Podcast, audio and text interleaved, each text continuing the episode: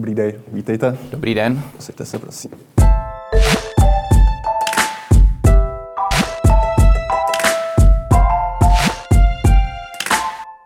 Vítejte v kapitole. Mým dnešním hostem je Patrik Dojčinovič, eh, výkonný ředitel Tesco Stores Česká republika. Vítejte. Dobrý den. Díky, že jste přijal naše pozvání. Když se vrátíme na začátek tři měsíce v čase do situace, kdy Češi začali brát supermarkety útokem a vykupovat potraviny, rýži, toaletní papíry, vlastně všechno, co bylo trvanlivé a co bylo k dispozici. Jak vám bylo tehdy? Tak já bych eh, možná začal tím, že to byla skutečně doba a situace, s kterou nikdo neměl zkušenost, žádnou zkušenost. A já bych tady poukázal na to, že se ukázala opravdu ta kritická eh, situace eh, kolem vlastně malou obchodu a jak důležitou roli hrál v tom, abychom uzásobili vlastně potřeby obyvatelstva v tak náročné době. A chtěl bych opravdu vyjádřit poděkování a hrdost na kolegy u nás na obchodech a distribučním centru. A teď k té vaší otázce. No jak nám bylo? Eh, bylo tam několik fází. Byla taková ta panická fáze, kdy vlastně zákazníci eh, začali se předzásobovat, protože nikdo nevěděl, jak ta situace bude vypadat.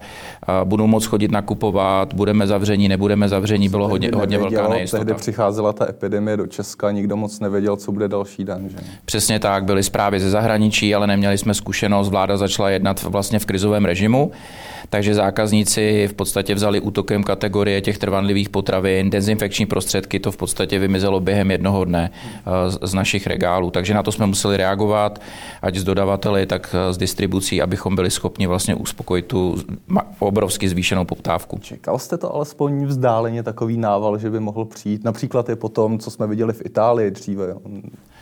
Upřímně řečeno, my jsme trošku něco čekali, takže už jsme udělali kroky předtím, takže ta situace nebyla úplně tak vyhrocená. A tady já bych jako zmínil jednu věc, jakou roli v tom hrála také média protože ono to bylo takové zajímavé téma na začátku, že vlastně novináři eh, i televize vyfotili prázdné regály, ukázali eh, tu situaci trošku z jiného úhlu a ono to podpořilo trošku to panické nakupování. Takže tady je potřeba i do Média budoucna... přilévala oheň, Přesně olej tak, do ohně. Tak a je potřeba tady i do budoucna, když by náhodou něco podobného přišlo nebo byla druhá vlna, tak abychom opravdu všichni spolupracovali na tom, abychom to eh, jako občané České republiky zvládli co nejlépe. Takže média by měla být zodpovědnější, nebo jak si to mám představit, tu spolupráci konkrétně? Protože samozřejmě ty prázdné regály byly hrozně mediálně vděčné fotografie a vděčné mm-hmm. titulky. Tak já si myslím, já nechci říct, jestli zodpovědnější, ale měli by dávat věci do širšího kontextu. Eh, v takové situaci by měli možná s námi více komunikovat, protože my jsme potom byli eh, na vládě u premiéra Babiše a ministra Havlíčka, protože eh, to téma dostupnost potravin, zásobení obyvatelstva, vzhledem k tomu, že vlastně velkoobchod ze dne na den skončil. Vemte si, když se podíváte, tak přestaly fungovat školy, to znamená jídelny, přestaly fungovat eh, restaurace, jo, rychlá občerstvení, takže vlastně velkou obchod se přesunul do malou obchodu. Proto tam vznikla tak velká poptávka.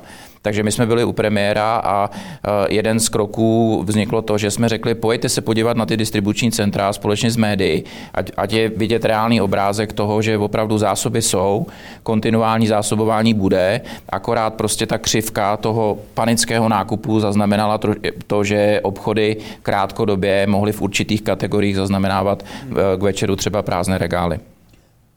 Jaké to bylo jednání tehdy s panem premiérem? Protože já tehdy, co si vybavuju pana Babiše, jak vystupoval v médiích, tak eh, tehdy akcentoval dvě priority. Jednak, že eh, doprava zůstane otevřená, ano. vnitrostátní, a jednak, že obchody zůstanou otevřené. Ano tak eh, ta diskuze byla velmi konstruktivní. Já si myslím, že opravdu my jsme poukazovali na to, co potřebujeme k tomu, abychom uzásobili obyvatelstvo. Takže jedna z věcí, která se rozhodla přímo na tom jednání, kterou podpořili oba, ať už Eh, ministr Havlíček nebo premiér Babiš bylo to, že se zrušily vlastně zákazy dopravy o víkendech a eh, velice intenzivně s námi spolupracovali s policií a s celní zprávou na hranicích. Mhm. A vy jste přinesli na stůl tyhle ty návrhy, kdy, Přesně tak. kdy jste řekli, tohle to nám pomůže a šli jste s tím za vládou. Přesně tak a to proběhlo vlastně hned na místě a okamžitě tam byla akceschopnost a bylo to vyřešeno.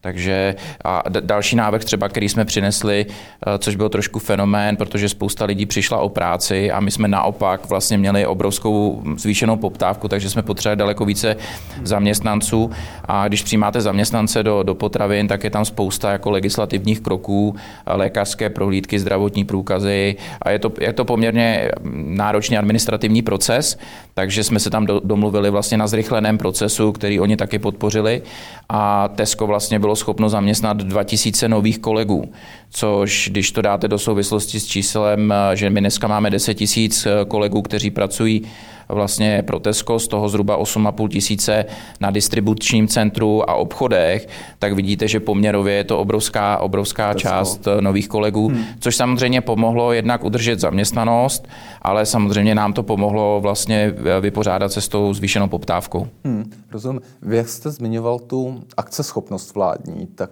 na mě to trošku působí jinak, než co jsem se dočítal z médií, kde ty kroky vládní působily do značné míry chaoticky i v oblasti detailu.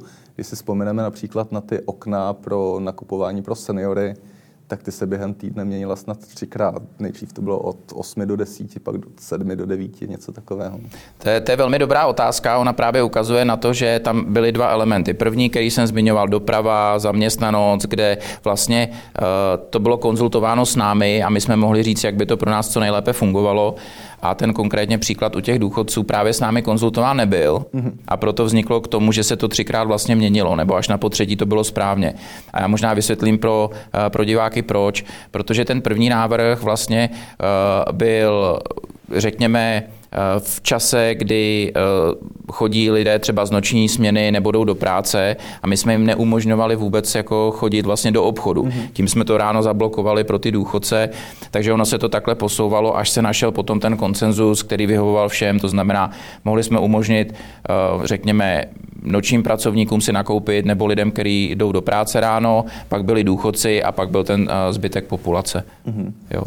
Ehm, každopádně vláda tehdy jakoby jednala trošku chaoticky. Vy, jak jste to vnímali vlastně, eh, ten přístup, to, jak se připravit vlastně na tu epidemii, jo? protože ehm, vláda asi nedala žádný noticky, kolik toho máte dezinfikovat, kolik lidí pustit do obchodu a tak dál. Tak mě zajímá, jestli jste měli nějaké, nějaké informace z centrály například o tom, jak postupovat, nebo jestli jste to dělali na koleni, ty, ta přijímané opatření, jak to fungovalo vlastně. Hmm. Tak já bych tady zmínil to, že za prvé bezpečnost eh, kolegů vlastně a našich zákazníků je absolutní priorita. A společnost Tesco, Tesco šla výrazně nad rámec i těch vládních nařízení. Takže já bych netvrdil, že jsme to dělali na koleni. My jsme spolupracovali opravdu s tím, co doporučovali vlast, doporučovala vláda, doporučovala vlastně hygienická eh, stanice, doporučovali experti, protože my nejsme experti v tom, eh, v oblasti epidemie eh, v oblasti pandémie. Takže my jsme se museli řídit nějakými kroky, které hmm. byly doporučovány. Eh, co, co, co, jsme, co jsme třeba zavedli, tak opravdu, vy jste zmiňoval, my jsme zvýšili sanitaci vozíků, zavedli jsme třeba ochranná plexiskla, eh, ať už na samoobslužných pokladnách, vlastně podpořili jsme komunikaci ohledně těch technologií, které uh, nějakým způsobem omezují nebo limitují ten kontakt vlastně a tu sociální interakci. A zavedli jsme počítání vlastně i počtu jako jediní, jako jediní protože uh, my jsme, my jsme chtěli udělat to, že jsme říkali, dobře, tak pokud tady je nějaká norma, tak jsme spočítali řekněme, že by to mělo být 2x2 uh, metry. dospěli jsme vlastně k tomu osobního prostoru, osobního prostoru takže k 16 metrům.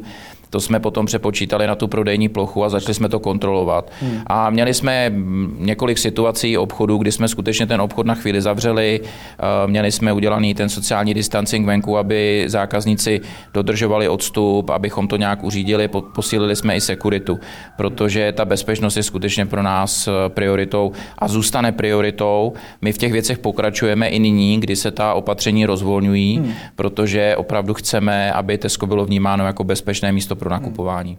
Když to říkáte, posílali jsme securitu, tak mě vybaví automaticky, obávali jste se víc krádeží, nebo to bylo z jiného důvodu? Ne, ne, ne, bylo to, bylo to z důvodu toho, abychom eh, zajistili skutečně plynulou komunikaci a také potenciálně ochranu eh, našich kolegů na obchodech. Hmm. Protože přeci jenom ta, ta doba byla mimořádná, mnohdy byla vypjatá a jenom když si uvědomíme, že to nošení roušek třeba pro naše kolegy během 8-hodinové směny je poměrně náročné a i v dnešní době, kdy už došlo k rozvolnění vlastně e, i třeba v restauracích, tak kolegové na obchodech nebo v těch uzavřených prostorách e, to pořád musí nosit. Takže my jsme to udělali čistě preventivně. A já musím říct, že 98% zákazníků to absolutně respektovalo, dodržovali ta pravidla, chápali to, vnímali to velmi pozitivně, ale samozřejmě měli jsme i mnohdy e, pár drobných incidentů a z toho důvodu právě jsme chtěli mít e, toto pod kontrolou. Těch incidentů oproti té běžné nekoronavirové době tedy přibylo? Ne, ne, ne, nepřibylo, ale spíš přeci jenom, pokud víte, že eh, zákazník má přijít s rouškou a je tam někdo, kdo tam chodí bez roušky hmm. a nerespektuje slušné třeba požádání, můžete si nasadit roušku a ta situace je trošku taková konfliktní i v době, kdy přeci jenom nevíte, je ten člověk nakaze, nakažen, není, eh, může ohrozit zaměstnance, může ohrozit zákazníky, tak chcete si být jistí, že toto je pod kontrolou. A když zavřete obchod, potřebujete mít i někoho venku, kdo tu, tu tu situaci trošku třeba zmonitoruje, hmm. vysvětlí lidem a zajistí, aby tam byl nějaký potom plynulý přechod zase v té druhé fázi, kdy otevřete. Jste zmínil ty vaše zaměstnance. Ehm, prodejci tehdy byli jednou ze skupin obyvatel, kteří byli v první linii de facto, podobně jako průvočí, podobně jako eh, jednotky integrovaného záchranného systému. Jak to zvládli jednak a jak zaznamenal jste nějakou zvýšenou míru nemocnosti mezi zákazníky, respektive toho koronaviru? Mm-hmm. Tak v první řadě, jako já musím říct a vyjádřit absolutní obdiv. A já bych nechtěl samozřejmě eh, ten malou obchod srovnávat eh, se zdravotnickou službou nebo eh, záchranáři, to rozhodně ne. Ale tady se ukázala jedna věc, jak ten, pro ten systém, ten malou obchod byl kritický, protože pojďme si představit situaci, kdyby naši zaměstnanci řekli, je, my se bojíme, my nepřijdeme do práce a obchody by zůstaly zavřené. Co by vzniklo vlastně v České republice? A já si myslím, že spousta, spousta zákazníků si to uvědomila. My jsme viděli mnoho jako vln solidarity, ať už eh, od jednotlivců, také nebo od firem, které sami třeba vůči říkali zaměstnancům vůči zaměstnancům, hmm. které, kteří jednak třeba poděkovali uh, velmi milé uh, zaměstnancům na prodejně, nebo jim koupili nějaký drobný dárek jo, ve formě, já nevím, třeba Fidorky, takové to symbolické poděkování, děkujeme za to, co pro nás děláte. Eh, hodně na sociálních sítích ten komentář byl vidět pozitivní a bylo i několik firm, které řekly, my bychom chtěli vašim zaměstnancům dát něco prostě jako takovou jednorázovou symbolickou eh, odměnu za to, co, co pro nás dělají. Co se týče té nemocnosti, tak my jsme zaznamenali zhruba 15% eh, nemocnost jsme měli, ale to nebyla kombinace nemocnosti, aby to tady nevyznělo, že bylo tolik nakažených kolegů, ale vlastně tím, jak se zavřely školy, tak spousta vlastně, protože u nás větší část kolegů jsou kolegyně, a oni vlastně měli to ošetřování člena rodiny, to znamená družiny zavřené, škola zavřená, eh, nemohli jste využít babičky, protože to nebylo doporu, takže byli doma a museli se samozřejmě starat jednak o tu Eh, školní přípravu, ale samozřejmě taky o, o vaření a další, další povinnosti. Takže to se nám podařilo vykompenzovat tím extrémně zrychleným náborem, který byl asi největší v historii vůbec retailu, což bylo velmi pozitivní. A my jsme byli rádi, že jsme přivítali spoustu kolegů. Další věc, kterou my jsme ještě udělali nad rámec toho, je, že vlastně jako společnost jsme řekli kolegům, kteří, eh, který, kterým je více než 65 let, protože patří do té nejvíc ohrožené skupiny a těhotným, Eh, budoucím maminkám, tak jsme jim řekli, že můžou zůstat doma a vlastně mají 100%, 100% mhm. eh, hrazenou mzdu. Byly to velmi jako emotivní momenty, protože Spousta z těch kolegů říkala, že to je absolutně fantastické, co pro ně chceme udělat, že je opravdu vnímáme jako rizikovou mhm. skupinu ale také spousta z nich řekla, ne, já chci prostě být v té první linii a já v tom vidím prostě takové to vnitřní naplnění, protože já vidím, smysl že práce. smysl práce, vidím, že ty obyvatelé eh, mě potřebují a já věřím, že to pomohlo, pomohlo obecně toto reputaci retailu, malou obchodu.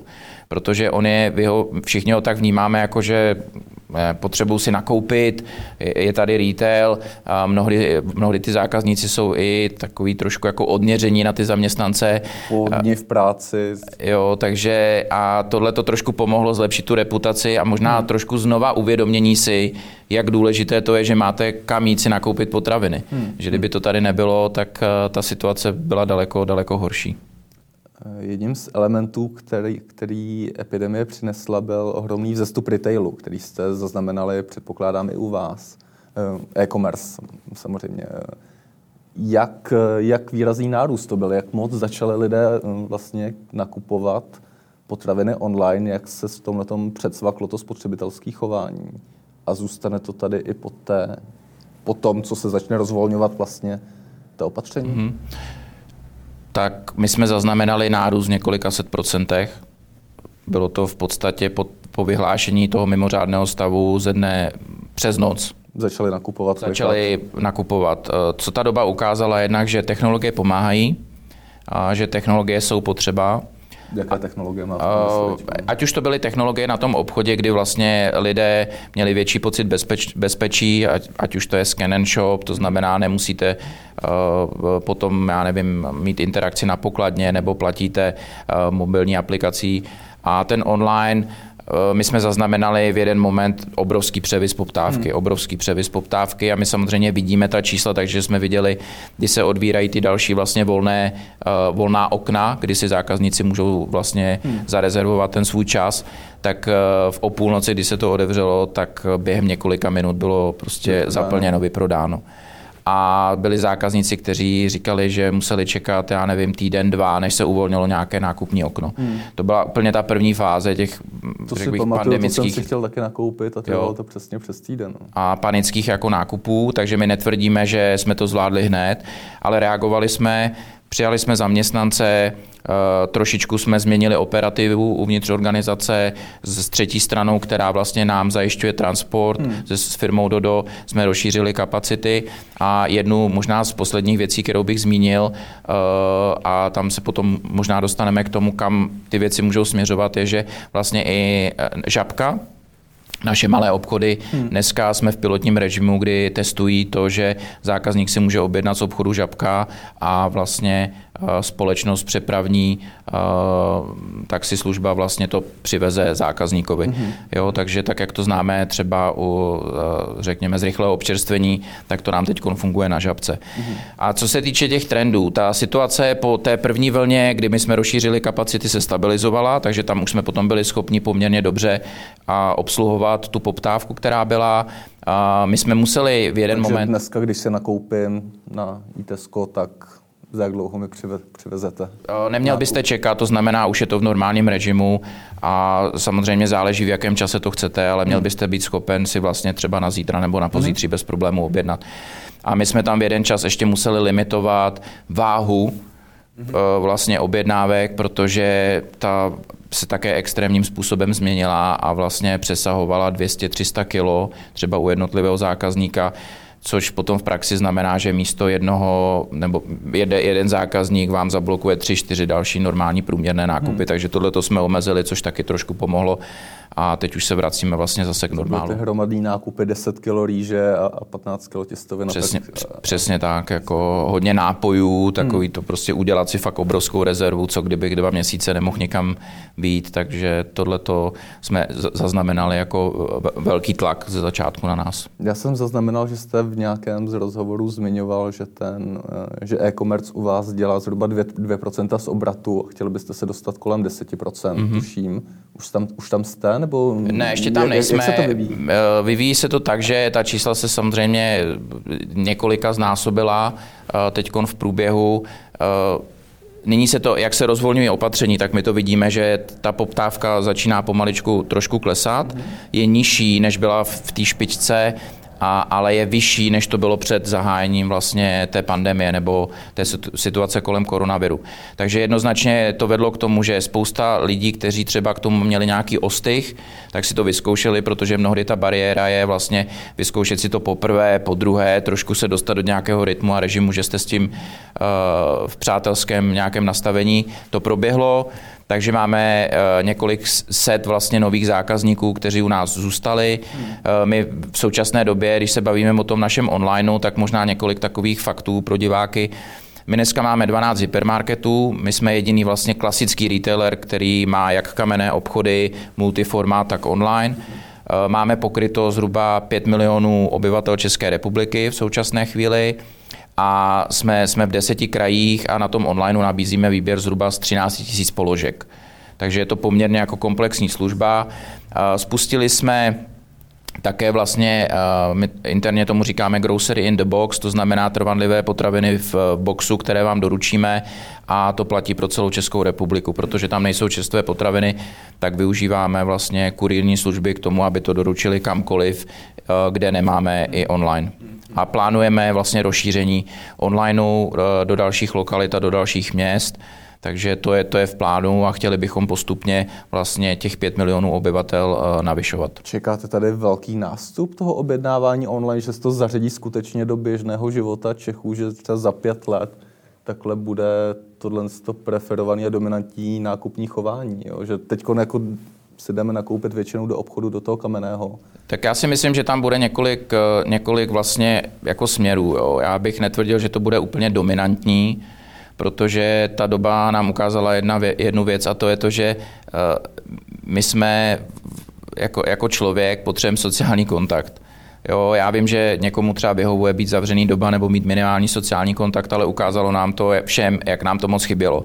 Ať už to, že musíte pracovat z home office nebo prostě, že jste, jste limitoval a vlastně to setkávání. A já netvrdím, že obchod je místo, kde jdete vyhledávat sociální kontakt. Jo? Jakože hurá, jdu do obchodu a tady mám ten sociální kontakt. Ale uh, my se musíme podívat, jak se bude chovat nová mladá nastupující generace která... Na to se asi díváte už teď, ne? Eh, na to se koukáme a samozřejmě tam, tam budou trendy, eh, které my vidíme, že je velmi přátelská s mobilními aplikacemi, s rychlým způsobem nakupování, takže kam já si myslím, že to směřuje. Spousta lidí pochopila, že ten online může využívat k tomu, že si tam nakoupí uh, takové ty věci, kde Eh, které jsou dané jako výrobou a nechcete si je třeba vybírat, protože víte, že chcete, já nevím, nějaký ty perlivé nebo neperlivé vody, nebo limonádu, prací prostředky, čistící prostředky, rýži, těstoviny, víte, jakou chcete značku, objednáte si to, dostanete to, nemusíte se s tím tahat. A druhá věc je potom, že co vidíme, že vlastně velkou roli v tom, jak zákazník dneska nakupuje, je lokalita, kde má svůj obchod a tam před vlastně nástupem covidu bylo vidět, že zákazníci eh, nakupují častěji, dělají menší ten průměrný nákup a chtějí čerstvější potraviny a jsou zaměřeni na kvalitu. Otázka je, jak to bude teď po covidu, protože bohužel dneska my nevíme přesně, jak bude vypadat ekonomická situace, co vidíme, že nastupuje trošičku inflace potravin, je to téma, které poměrně rezonuje médii. A, Zvlášť v některých segmentech samozřejmě typu zelenina a Přesně tak. tak. A vidíme také to, že začínáme číst vlastně články, že firmy některé začínají propouštět, omezují benefity. A pokud tady bude scénář nějaké, eh, řekněme, ekonomické krize, tak my víme, že spousta domácností vlastně se dostane trošičku pod tlak z pohledu jejich příjmů a výdajů a budou muset eh, dělat ty správné volby a vidíme už možná je trošku dneska, že se začínají omezovat nákupy takového toho spotřebního zboží, kterou, kterou, které má jako dlouhodobý charakter, jako je elektronika, oblečení, a víceméně se to směřuje jako do těch potravin. Takže my jsme i na to reagovali snížením několika set cen a budeme se samozřejmě snažit, aby eh, to ten zákazník vnímal, že jsme tady, abychom mu pomohli. Ohledně toho snížení cen mě docela zaujalo, že během koronaviru vlastně ustaly slevové akce do značné míry. Byla to nějaká strategie, že lidi nakupovali tak moc, že vlastně ty slevy, protože my jsme slevový národ vlastně v rámci regionu i v rámci Evropy, nakupujeme hrozně moc ve slevách tak eh, jestli lidé nakupovali tak moc, že to teď pro ty řetězce nebylo zapotřebí, aby zlevňovali zboží a lákali tu poptávku, tak to nebo tak má, zatím. Mm-hmm, tak máte pravdu, že Česká republika určitě se řadí ke státům, kde je nejvyšší promo participace, to znamená procento zboží prodaného v akcích. Eh, nebyl to záměr eh, ve smyslu toho, že bychom chtěli na tom vydělat a tady já bych možná trošku poupravil ten obrázek médií, který tady vznikal, protože my jsme říkali, že objemy byly skutečně vánoční, což je pravda, ale vlastně výdaje spojené s tím, s těmi opatřeními na obchodech, s tou nepředvídatelností vlastně toho, jaké tržby budete mít, jaký objem mm-hmm. skutečně prodáte, tak se promítly vlastně v řádech eh, desítek až stovek milionů do, do, do té profitability. Mm-hmm. Jo. Takže rozhodně, rozhodně bych... Pro vás nech... nebo za sektor mluvíte? Uh, za celý sektor, to není jenom pro Tesco, to je za celý sektor, protože... Můžete zmínit, kolik to stálo vás? Uh, nás baví, bavíme se v řádech set milionů, protože musíte do toho zahrnout dezinfekci, zvýšené nároky na úklid obchodů. Vlastně my jsme zaměstnancům vyplatili i bonus bonusy, eh, protože jsme chtěli motivovat k tomu, aby eh, vlastně jsme jim ukázali, že vnímáme to, že pracují v té první linii a věděli jsme, jak jsme jako důležití pro tu, pro tu hmm. infrastrukturu. Takže eh, ty více náklady tam byly a ty, ty, vlastně ty promo akce, jeden z hlavních důvodů bylo to, že my jsme nevěděli absolutně tu křivku poptávky. Jo, takže vlastně, když dám příklad, eh, my jsme nemohli ani dávat rýži do promoce, protože vlastně v jeden moment ta, eh, ta poptávka byla tak vysoká, že by jsme nebyli schopni vůbec to zboží zabezpečit. Hmm. Takže v určitých kategoriích, kde prostě pro nás bylo nejdůležitější, aby zboží bylo, aby každý si ho mohl nakoupit, tak tam jsme jednoznačně ty, ty akce omezili. Hmm. Ale rozhodně to nebylo tak, že by promo akce skončily, jo, protože zase v kategoriích, te, kde ta poptávka zůstala, řekněme, relativně normální, Uh, tak uh, tam normálně ten klasický obchodní model promo akcí a slev probíhal a probíhá i nyní. Hmm. Podstatná otázka je, jestli přijde druhá vlna epidemie a co jste si odnesli z té první a jak se na ní připravujete. No tak je to podstatná otázka, na kterou bych taky rád znal odpověď. Asi, asi, asi každý. Tady asi, asi každý, protože bohužel čtete scénáře, ano, bude, pak čtete další scénáře, nebude, koronavirus vymizí během léta. Eh, já bych chtěl říct, že pro nás jednoznačně prioritou zůstává to, že chceme, aby Tesco bylo bezpečné místo pro nakupování, aby bylo bezpečné místo pro kolegy a zaměstnance eh, a zákazníky. Co jsme si z toho vzali, eh, jednoznačně my dneska pokračujeme i nadále v tom sociálním distancingu, takže jak jsme zmiňovali třeba to, že počítáme zákazníky, nadále v tom pokračujeme.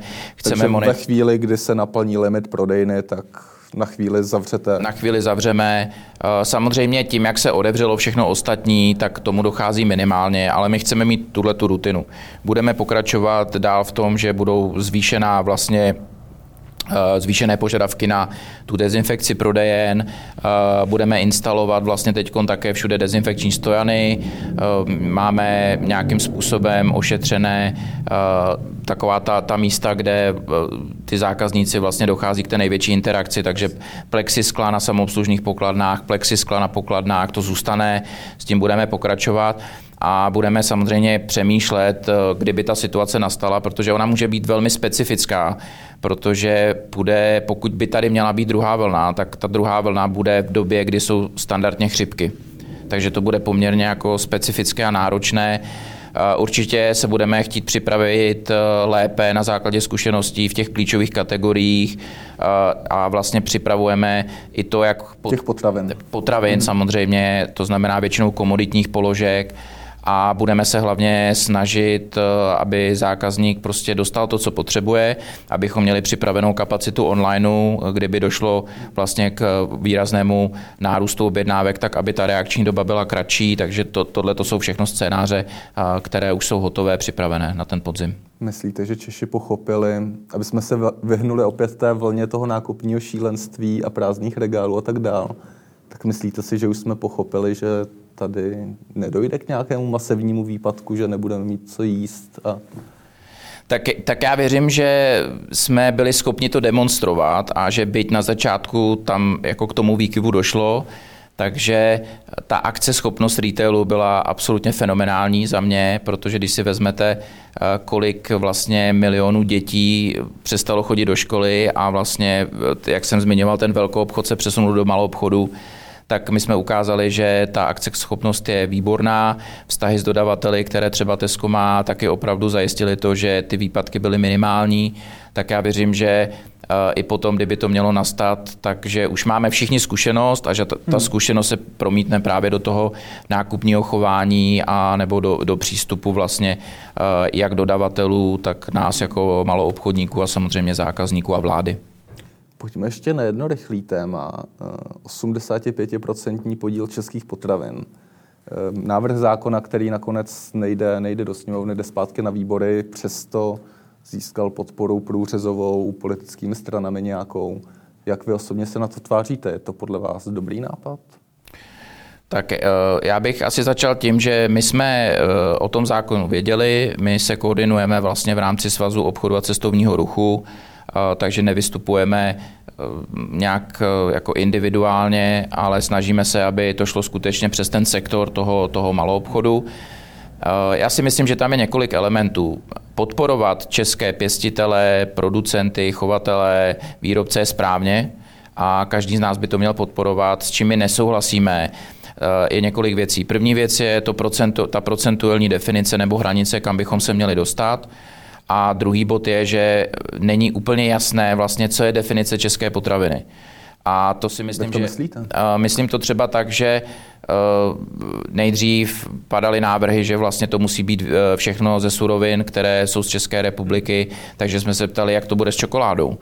Jo, když vlastně kakao musíte dovést, nikdo tady nepěstuje, nikdy pěstovat nebude, takže jsou tam takovéhle věci, které do toho vnáší jako nejistotu, ne úplně, ne úplně dobrou interpretaci.